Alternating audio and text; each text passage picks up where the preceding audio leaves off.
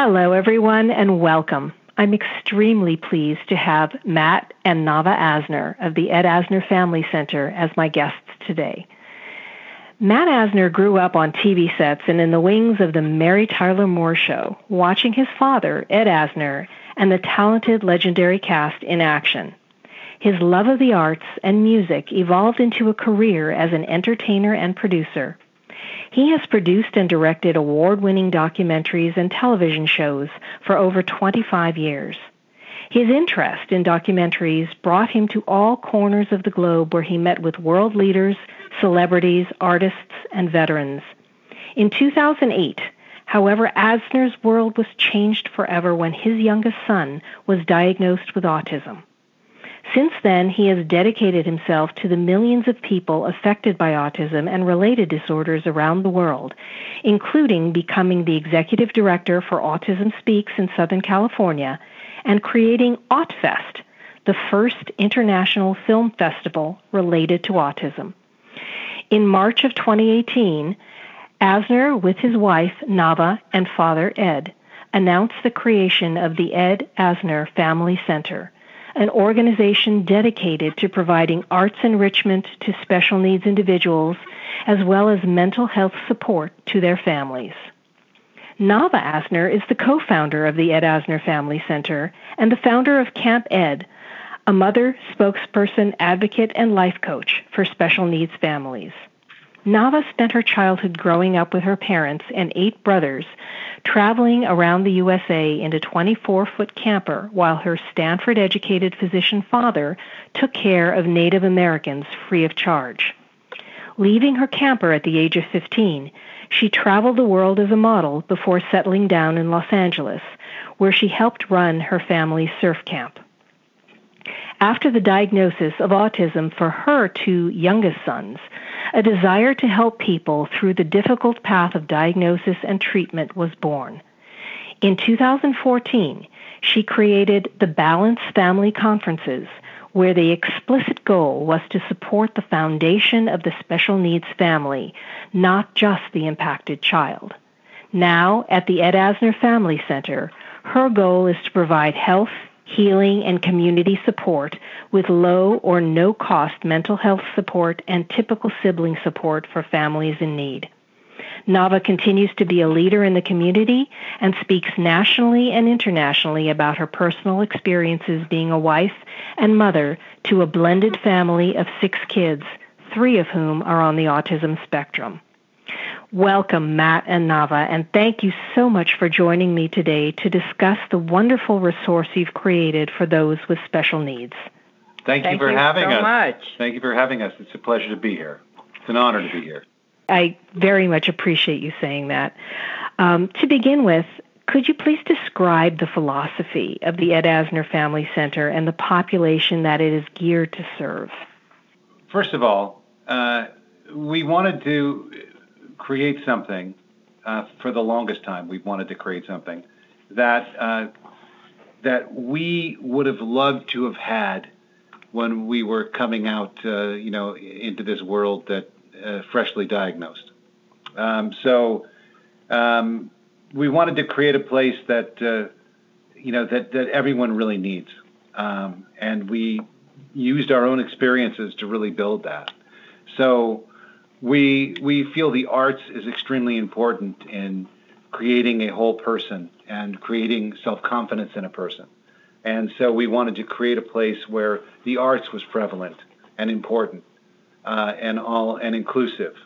Um, vocational uh, classes, we feel that's very important because of the unemployment situation and the underemployment situation in the autism and disability community. Navah, you know, uh, really struggled for a long time uh, and needed mental health uh, services. And, I like and, the way you well, I, that. I, she she she can needed I, she I needed counseling services. Go ahead. Um, I that sound that came out. I know wrong. that was that was a very strange way of describing my uh, need for support. I was going through a bad divorce. I, um, by the way, do you see the way men uh, describe women? That they're hysterical, they're crazy, and but anyway, I was going through a bad divorce and um, I had four children, two with autism, and um, I, you know, I had a terrible anxiety, and my son's diagnosis and his own anxiety just exacerbated my own. Um, but at the time, you know, I'm a single mom. I'm working three jobs, and the last thing in the world I could budget was um, a, a, a, a therapy for myself. Um, and I always put myself second. And I find that a lot of my families, um, the parents, and normally it's the single moms that I'm dealing with, um, are putting their needs and their personal needs for um, self care second. So um, I wasn't mentally ill, I wasn't falling apart, but I was like so many other moms who are struggling mightily and, and can't afford mental health and uh, counseling. And, um, you know, when we decided on the center, to me, my goal was that we try to help um, mend some of these fractured families. And sometimes the mom is the only family that these kids have. And um, for me, having low and no cost um, counseling was paramount.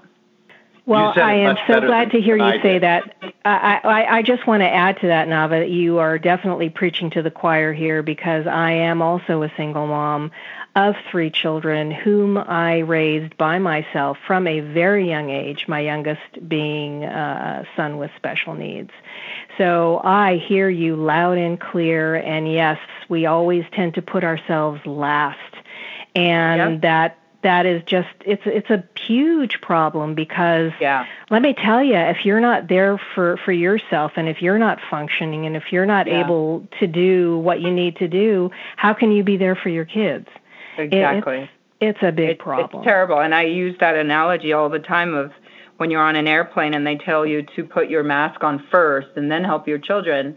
Absolutely you know, we never think of ourselves first. And um, and you know, here was an opportunity for us when we're creating organically what we needed so badly. That for me was everything. And I feel, you know, we have these pillars of our center now, and to me, the biggest pillar was the family, and that we're we're not just supporting the individual.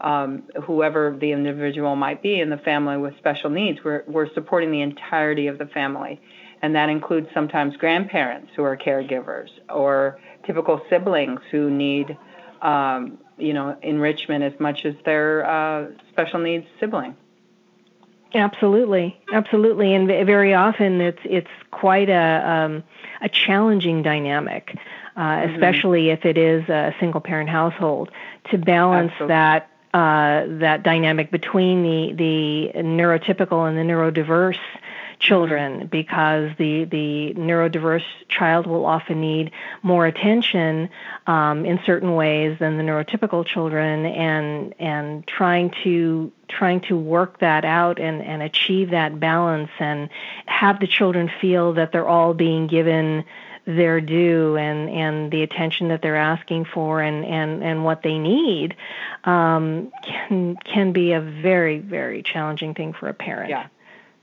And, you know, I think that uh, one of the things that I found in my old conferences is a standard uh, support group doesn't work with typical neurotypical uh, siblings. So we have really uh, tried to replicate some of our most successful enrichments. Um, one being a art therapy um, class for siblings, um, and um, our art director happens to be our eldest child. Um, but she is uh, the eldest. Uh, she's the only girl in our family, and she's the eldest with five little brothers. So she has three autistic brothers. So she's the art director, but she's also a sibling herself. So a lot of the um, a lot of the um, people who join this uh, particular support group are really you know connected to her because she does have that common um, thread with them. Well, since we're talking about the support groups, can uh, can you tell me what sort of support staff you have working at the center and what different types of support groups you offer for the people with special needs and their families? Well, we have a, a director of counseling services and mental health uh, in Chris Assad, who she's a licensed MFT, uh, so she's on staff here. Uh, and we have a lot of um, a lot of people who are running our classes are artistic people uh, who um, you know who are who are I would say experts in their field in their arts fields, uh, and um, you know one of them is Aviva. Uh, we have um, we actually have quite a few uh, people on the spectrum working for us, uh, running classes, uh, which we're very proud of. It's become very important to us to hire people on the spectrum and to make sure that we employ people and we're inclusive in employment um, because that's how we think the rest of the world should be. So we make sure we do that. Um, so if you come to any of our camps, um, you'll see a, a, good majority of uh, the counselors at our camps uh, are on the spectrum.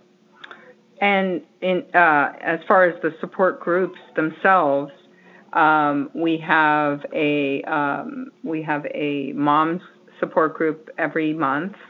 Um, Matt has created a dad's poker night every month because the similarly to the siblings, the dads don't want to sit around and you know talk about their feelings, and so um, Matt's poker night has been very successful in kind of um, you know having a bunch of dads get together and really have the support of each other without you know the structure of a support group that they don't feel comfortable I, I in think, that kind of environment. Yeah, I think dads need to ease into that kind of situation. And I think when you have something like a poker or something else, that that's that's much of, more natural for them. The oh, social yeah. activity you're doing while Oh, I you're, agree. while That's brilliant. Going, yeah, so so we do that, and um, and then like Navah said, go ahead. Um, we also have an LGBTQIA. Um, um, they just added that to our uh, support group. And the LGBTQIA support group is also run uh, by our mental health director and a uh, one of our um, our uh, employees that is another autistic adult who's also transgender. Um, so we have uh, that that uh, support group, we also have a sex and social media coming of age uh, support group for girls. And then we have a coming of age um, support group for boys as well. I mean, um, we, we really wanted to try to get something supportive and, um, you know, really just trying to get everyone feeling like they have some place to go and some safe place to just be included and, and uh, and find some friends and find some, you know, uh, connections. Well, I understand that the center also offers arts and career advancement programs programs uh, after school and on the weekends, mm-hmm. as well mm-hmm. as counseling and mindfulness classes. Can you describe some of those services to me as well? Absolutely. We're open currently six days a week. Um, most of our classes, um, except for our counseling, most of our classes are after school. So um, in the afternoon, depending on the day, um, we have fine art, uh, arts and crafts. We have the world famous Miracle Project. We have adaptive martial arts, which you, your son um, knows well. We have um, yoga for the entire family. We have yoga for kids on another day. We have an amazing music therapist who who um, um, has the kids do an original kind of almost like a self portrait through music um, once a week. Um, and we have a, a, very successful voiceover class um, twice a week because it's been so successful. We had to uh, add another class. That's on Sundays and Thursdays. Sundays and Thursdays. Um, we also have a science program that we just debuted on Saturdays. We have the amazing Joanne Lara doing autism movement therapy on Saturdays. Joanne also runs our adult work program called Autism Works Now, which is a job training, job mentoring, and um, she has the Glorious Pies uh, pie truck. So there's an existing job program within her her class. Um, and we have Special Fit, which is our physical fitness um, program for special needs kids on special needs all ages actually on Sundays. Um, and Mike Ramirez, who um, is the creator of Special Fit, also is going to introduce um, nutritional and well-being classes. Um, we also have uh, a, an amazing ballroom dance teacher. And the ballroom dance is for all, the entire family as well. It's, I really wanted to have a few of our classes be the kind of programs where the entire family could come and just have fun. And, you know, it's sometimes it's dads with their daughters dancing, sometimes it's grandmothers coming with their grandchildren. So the ballroom dance on Sundays has been a very popular class for us as well. And I'm I'm not even halfway through. I mean, it's just we have something for everyone. Wow, what a wonderful and incredibly varied roster of classes. That's that's Yeah. terrific. Um, Thank you. Also, please talk a little bit about Camp Ed. I think that was that was your baby, Navah, if I'm not yeah, mistaken. gosh, it really is. It really is my baby. And um, you know, my background is uh, surf camp. So I ran surf camp. I was a director of surf camp for about a decade. Um, my father created it in the 70s. Um, and it was an overnight camp. Um, and so eventually I'd love Camp Ed to become a overnight experience. But we actually debuted the center with Camp Ed last summer. Um, we were using shared and donated space at the time. Um, but to me, it was just, it's so, um, you know, I had such frustrating experiences with my own children and the after school programs that they offered. I couldn't really afford uh, a private camp. Um, and the ESY program to me was just, you know, like sending them to prison. I just was so unhappy with it. And um, to me, the idea of having expressive arts and the things that my children love to do in a, a camp setting was, you know, my dream come true. And so we had a very successful first time out. Um, I had 50% scholarship rate my first year um, last summer.